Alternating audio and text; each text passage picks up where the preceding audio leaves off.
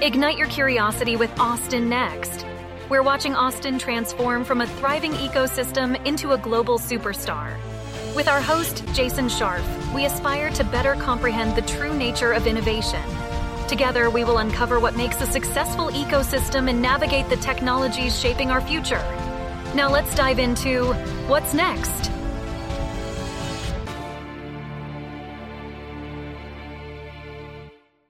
Creativity is a key ingredient in innovation, and the community both inside and outside the technology sector plays a significant role. Where does the intersection between art and technology occur? What forms does it take, and how do we drive it to benefit of artists, innovators, and residents? To address these questions, we talk with Constance White, manager of the Art in Public Places program for the City of Austin. Constance is a nationally recognized public art management professional with over 20 years of experience dedicated to the field. She's worked with both public and private organizations in Texas, D.C., Southern California, Alabama, and the Carolinas. Career highlights include developing and implementing a $10 million public art plan as part of a $1 billion capital program for the San Diego International Airport.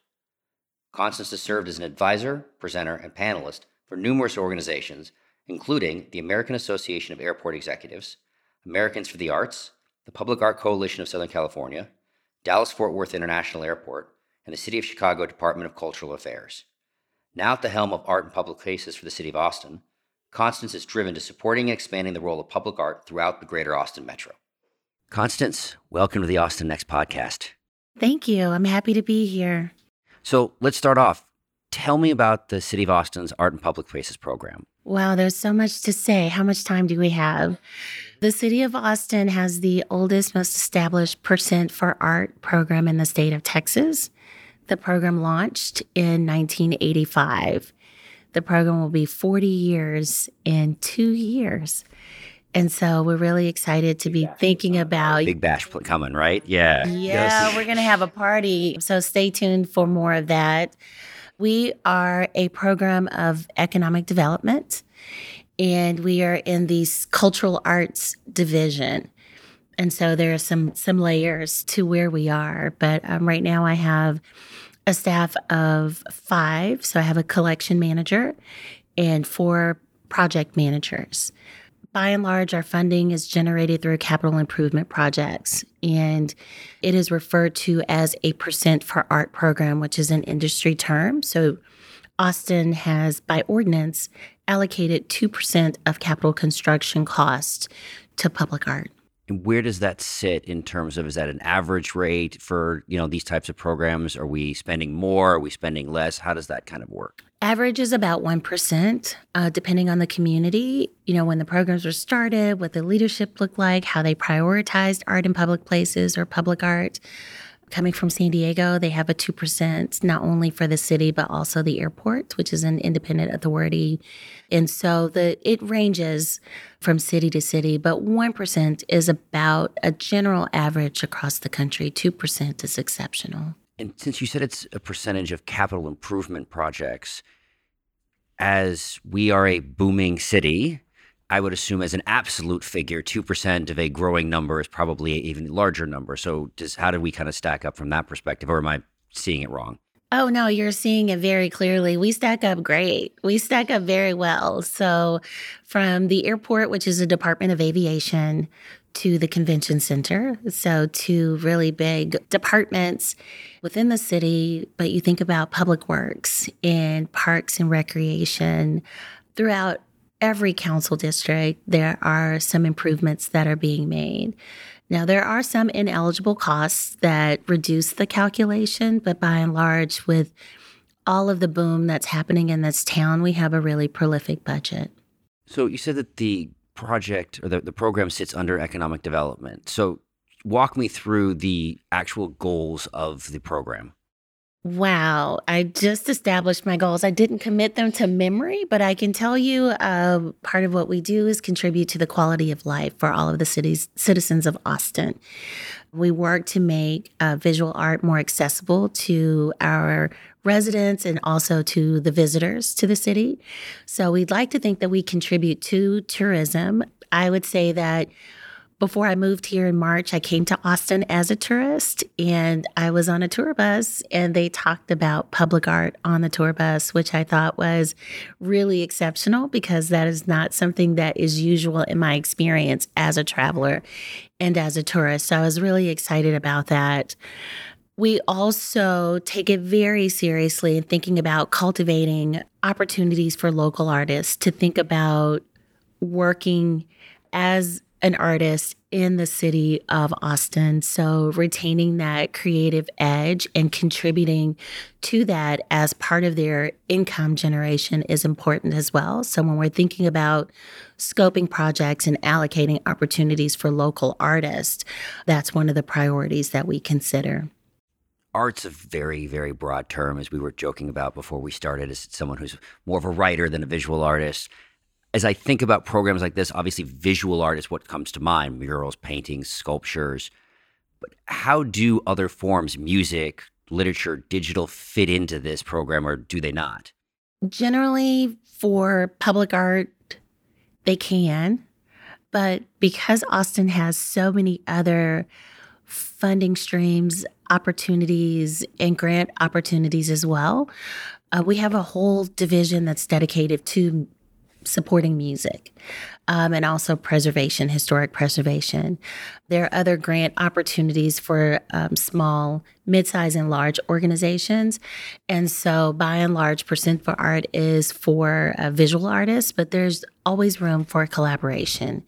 And so, depending on the scope of the project, the siting of the project, and also the type of community engagement, that's where technology can come in and thinking about the level of interaction with the art and the public, it doesn't have to be just a standalone visual object that you engage. It could have a different level of engagement as well.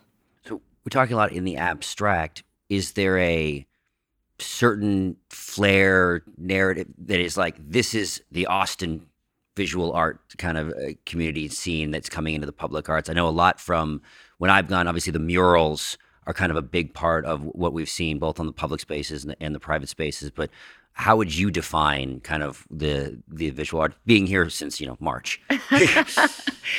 Uh, well, of course, you go back to the moniker of keeping Austin weird. There's a hodgepodge of just about everything from, you know, an abstract mosaic bat that's installed in the median of, you know, a street median. There are the murals as well. There is a prolific amount of murals. The city of Austin has commissioned a lot of murals, permanent and temporary. There are other organizations and neighborhood associations that work with artists to create murals as well. So I would say by and large, the murals are the most visible aspect of what we have in our collection. On the street level, if you're downtown, you'll see streetscapes. There are things that are inlaid in the concrete. So things that make you look down, things that make you look up, um, and things that are on a lot of, you know, just human scale in general, just to call attention to the environment and your surroundings. And so I would say that if I needed to describe the the texture of what we have in our collection, it is designed for more of a human experience. But media and thematically, it runs the gamut. Over the next two years, starting probably the end of the first quarter of 23, we'll start a community civic wide planning process and maybe drive towards something that looks more like how can we define our collection or the future of what we would want to have as a definition or a scope um, for how we think about art in public places for the city of Austin. So what generally is like the process? Like, how does this kind of work? Is it we're doing two or three pieces a year? There's a call. Like, how, you know, we do one piece every other. Like, how does this all kind of work? Obviously, it's associated with the capital improvement project. So that's the, the first part of the the step that goes through. So let's see, we're almost 40 years old. There's over 400 distinct and unique objects and installations in the collection right now. It's not a bad pace, a 10 a year, you know. Uh, so growing a little bit. Uh, we currently have about 60, six zero open contracts. Wow. Right now, we just issued open calls for nine distinct sites or open call opportunities that are I think 21 different projects. And uh, first quarter of next year, we'll have five new opportunities. Second quarter, we're looking at somewhere between five and seven. So not only is it growing, but the pace at which it's growing seems to be increasing. Yes. Yeah, that's amazing. Well, the goal is to have the artwork integrated within the construction of the project of the site.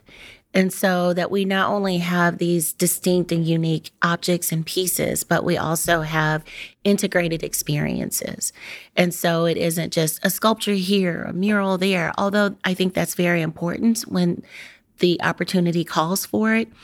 But if we can advance our work where the artist can elevate their capacities working with a design team and a construction team, then it becomes more of a complete project for the experience, not only vehicular, but also pedestrian. And so, how do you marry that aspect of you want the creativity of the artist that you're bringing in, the project, whatever it has a particular purpose? Are they coming in as I am pitching you as me, the artist, and we want to do something, or I'm pitching you a particular, this is what I want to do? Like, how does that kind of come together?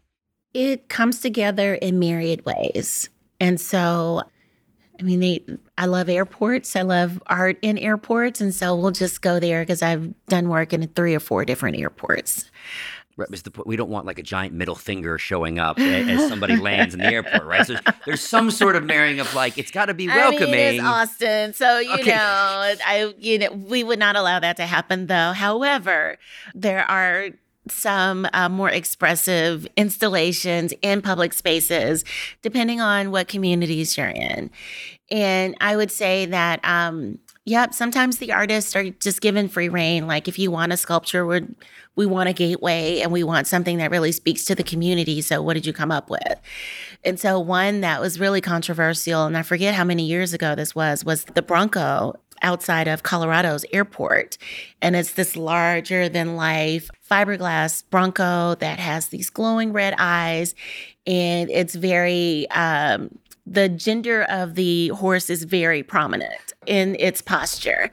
And so I've been in the Denver airport. I've never been outside, but now I was like, I need to I'm gonna Google this image. Like, what do we and got so here? The, but it was it's a really renowned piece. It was created by a really renowned Chicano artist. And that was the last work that he did. And so it's really priceless. It's priceless culturally. It has had a lot of conversation about appropriateness and what the community wants or didn't want, but it's still there. And so in that case, like the artist was kind of given some agency to create something that spoke to his perspective of you know, culture, site, and place. Generally, if the project is more integrated in the site, the artist being a part of the design team, you start with a scope that invites the artist to compete for this opportunity as an open solicitation. And in that scope, it's a project description, like a job description. This is what we want to accomplish. Uh, sometimes it says, you know, we want a sculpture or something two dimensional. Sometimes it's wide open. Uh, sometimes we work with artists based on a proposal. We pay them for a proposal fee. Sometimes it's just based on an interview with no proposal. But if the artist is working with a design team, which generally architects, engineers, and other contractors, then we talk about the feasibility of ideas and concepts and what can happen within the budget and the timelines that we have. I found it interesting that your group is within the economic development department. Because normally an economic development part, and you even talked about this, is as outward looking. But when you describe the pieces and the location and what you're trying to do, you're very, very focused on Austin and Austinites. Yes and no. There is a desire to cultivate the talent here and to provide opportunities for the talent that's here. Recognizing that the cost of living for everyone, including creatives, can be a little prohibitive to your creative process, like just thinking about a livable wage, right?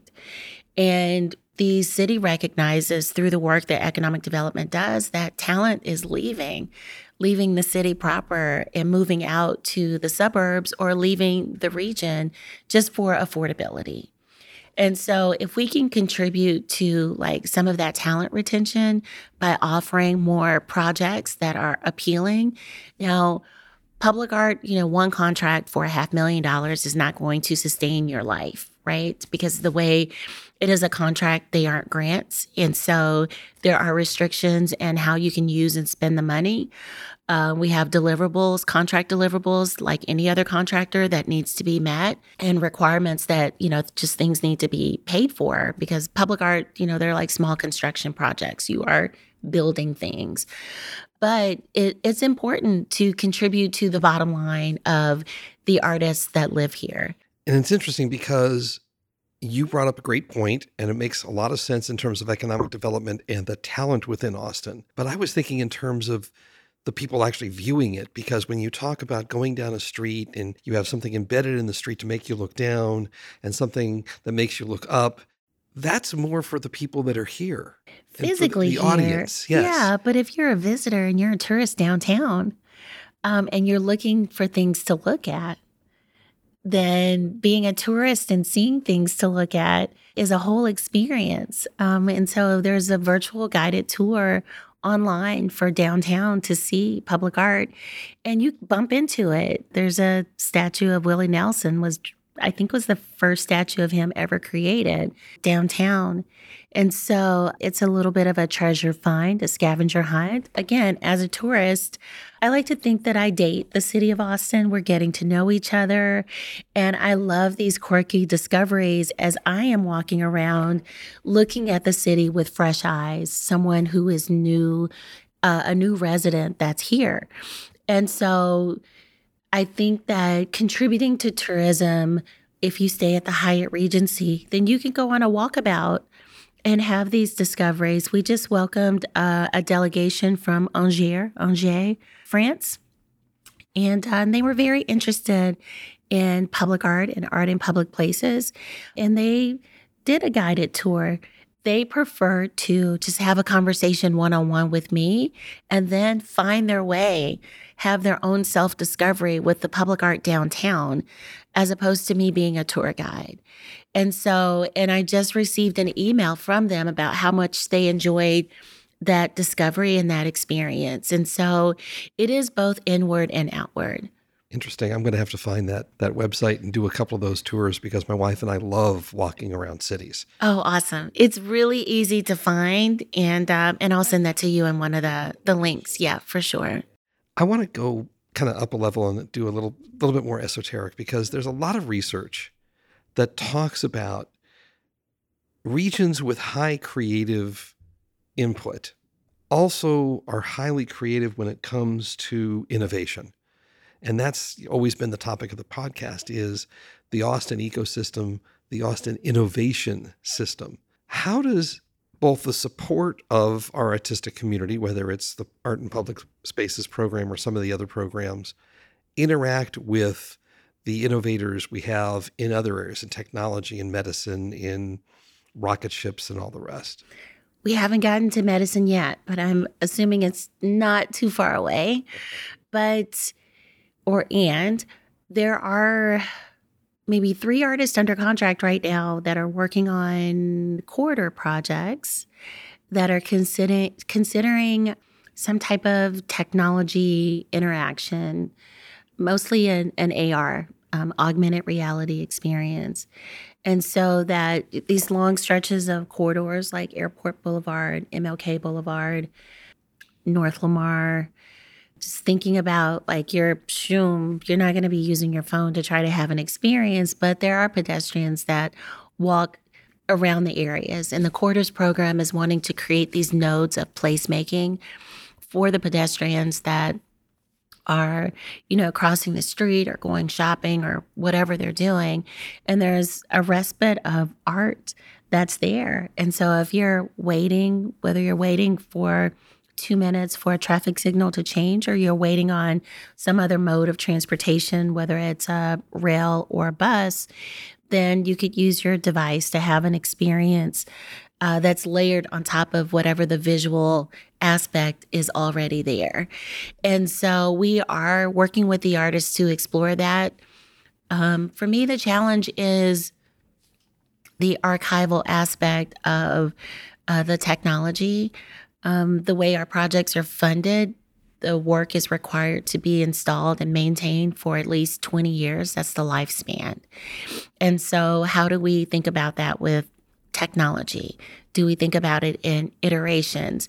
How do we think about privacy, in app purchases? Who's maintaining it? Who's updating it? How do broken links get tended to when the city wants ownership over the not the intellectual property but the actual physical aspects of what it is and by nature of like I'm guilty. I've never read my entire Apple privacy statement, but you have to indemnify the city on whatever your agreements are within your clauses for whatever the technology is. And so that's another layer that kind of complicates the creative process. But we are on the edge of doing that. And so we've engaged our technology department, we've engaged our public information department to say if we are the silicon, you know, hill of the south, whatever that moniker is that's being thrown out there. We need we need a new moniker. We just I, call it Austin. It's okay. it's a, it's a personal thing. I've always I've just uh, I understand the origin of Silicon Hills, but it's always been like we want to be the first Austin, not the next Silicon Valley. So I've exactly. never liked the Silicon Alley, Silicon Hills, Silicon Beach. I'm like, we're something else, right? Yeah, exactly. Exactly. But if we're if we are touting, you know, that we are a place for innovation and technology, then I think our visual artifacts, our art should reflect that. And so we have artists that are definitely asking questions, can I and what if? And we're like maybe yes and let us let us discover and create with you. It does create an interesting tension where, if you have a you know in the historic mediums paint sculpture the permanency of it is easy to create right? When you have something that's built off of a technology base that is so rapidly iterating you're like, oh yeah, we have this, but now you know, three years later, it's you know the the new OS doesn't support this, and how do we kind of figure that out? And it becomes much more of a, a back and forth. Trying to maintain something for 20 years in the technology space is almost impossible. Well, even in the physical space, you think about our buildings, the streets, how often have we driven, especially in Texas, how often have you driven down the street and it, you were like, didn't they just pave that street like a year ago, two years ago, and it's being repaved just because of the heat, you know, and the extreme temperatures. And so thinking about art as a part of the built environment, as a part of the public infrastructure, and needing to maintain it. Like, do we have separate servers for technology for the art? Do I need to hire uh, someone who is skilled in computer like technology or coding and things like that to my staff. And so those are things that in the field of public art, this is not a new conversation. We've been thinking about this for about, you know, maybe 20 years or so. Do you see this as an opportunity for forward looking and inspiration for the city as a whole? So, if we have to deal with these kinds of technological issues in our art in public places uh, program, maybe we should also be thinking about this in the 900 other departments and how do we deal with those kind of the technological innovations and things that we're building from, right? I'm still making my rounds to meet the directors of those departments, so I will not speak for um, all of the leadership of the city. But and since everybody is just listening, you didn't see the the beaming smile on Constance's face when she was asked that question. I believe that we should all have a collaborative effort for progress. And oftentimes things happen within the field of art that will spark innovation, change, and consideration for other other places, other departments, other divisions. And so I think that we are not working in a silo. And so, um, just based on my experience and my team working with the artists that want to push the envelope of technology, I said, you know, call whoever you know in GIS or our tech departments to say, hey, what do you think about this? And so that starts a little domino. And um, so, are yeah. you getting a good reaction? Oh, absolutely. The my experience in Austin is like, how can we help? Like, yes, let's do it. How do we do it? Let's figure it out. For me, that's really exciting because I love to collaborate. And I know that between the three of us in this room, if we were speculating some opportunity, we would come up with ideas that we would, we would not have come up with individually. So we become our own mini kind of incubator of thoughts in that partnership. And so I really enjoy that within the city, the big C, the city as an institution, but also on the on the boots on the ground, the city little C with all of the artists and folks, the, even the Uber drivers that I interview and talk to. That's a great segue because I wanted to ask how do you think we, as a city, little c, can build those bridges between the tech innovator kind of group and the creative kind of group? Where are the areas where we can promote those amazing collisions that can happen? I think on a kind of a micro level, that synergy is happening. I think folks in the tech industry, um, I'm not sure about all of the executives, but the programmers, the you know the code writers, I think they're creatives. You know, they're they're solving problems. They're looking for solutions. They're thinking about the future. And I think artists, you know, visual artists, performing artists, we all live in that dream space. And so I think that that's happening. Now, can we create create opportunities to catalyze that, to uh, further incubate that? Um, I think the city is thinking about that as well um, in addressing larger issues, larger social issues like housing. How can we create ordinances that um, create spaces for creatives to work, to live, to play. And so as the city begins to codify those types of, you know, requirements for developers, then when creatives have spaces to do things, then, you know, unimaginable things happen, I think. I have two words there. Faster, please. I've only been here for 113 days. I know but it's not all on you. It's okay. You're right. so we've talked about the kind of the the little C uh, city, but and then you said in the beginning about how one of the reasons is we wanted to keep talent both in the city proper uh, and then in overall in the metro. How do you think about that interaction? Because one of the things that we're seeing, we've explored a bit on the podcast, is how the Austin metro is booming as both a place to be and an innovation powerhouse. And you have it from Georgetown to San Marcos to Bastrop. So it's not just the city proper.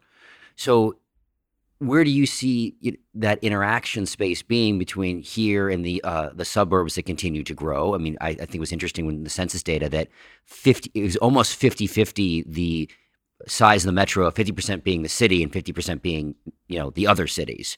So where do you see that going?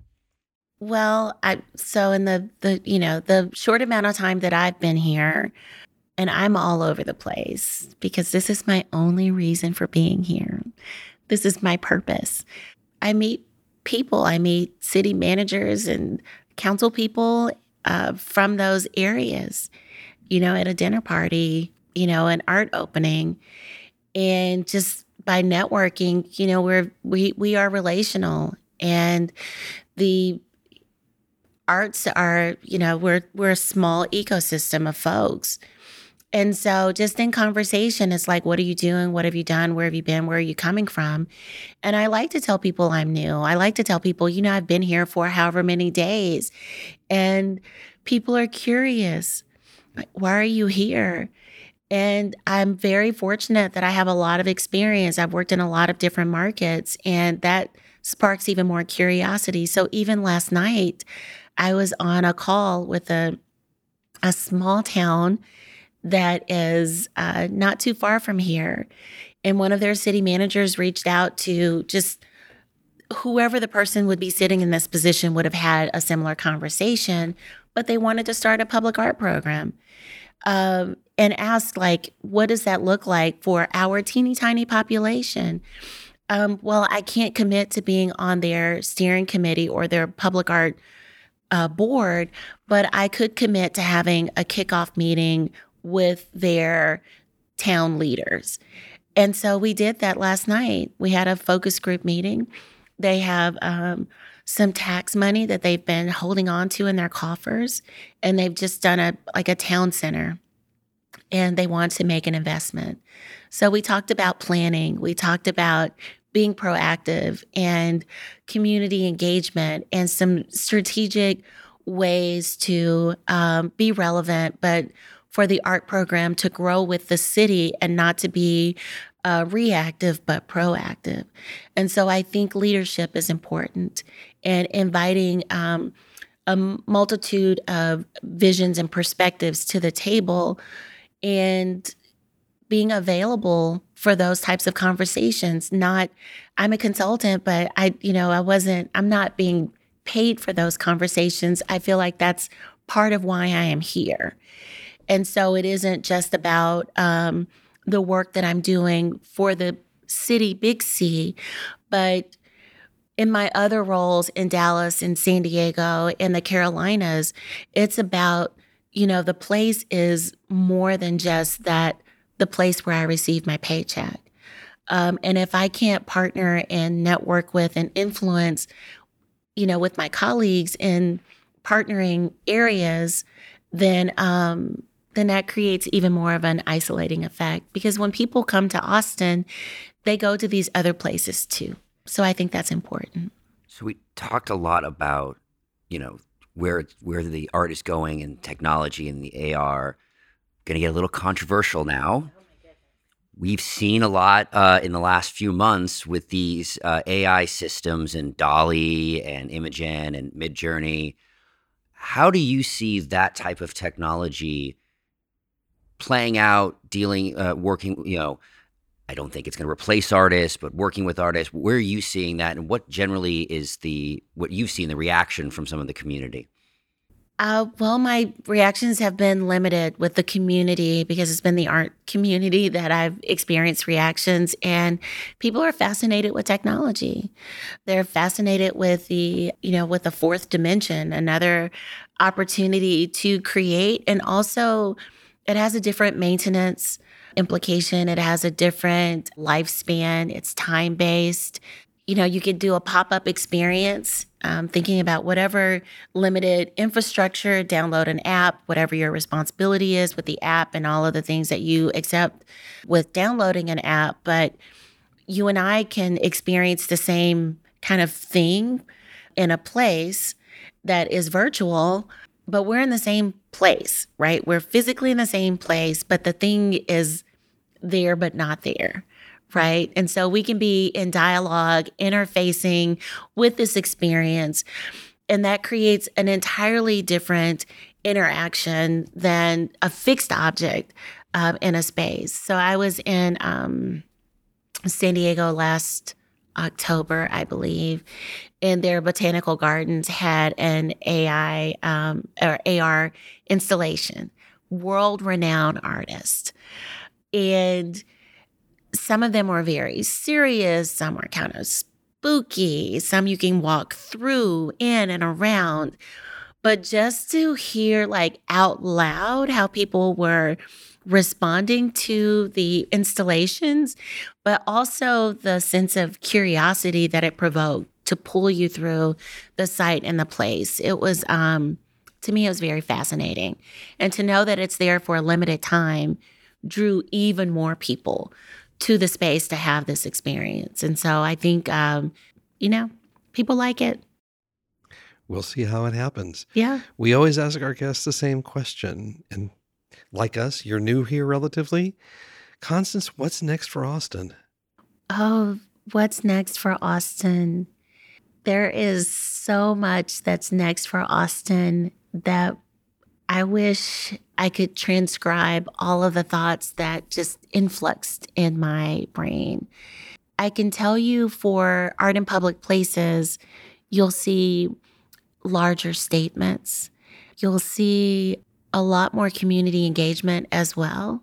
And you'll see the beginnings of the um, of an implementation of a new plan that takes into consideration technology and how the world is advancing and growing, but still being inclusive of public input and local artists. So while we're hyper local in what we think, but we're also a global place and a global global gateway. And so what's next is continuing to be open to the world of ideas, but also understanding the portal of influence from our local artists and our local constituents.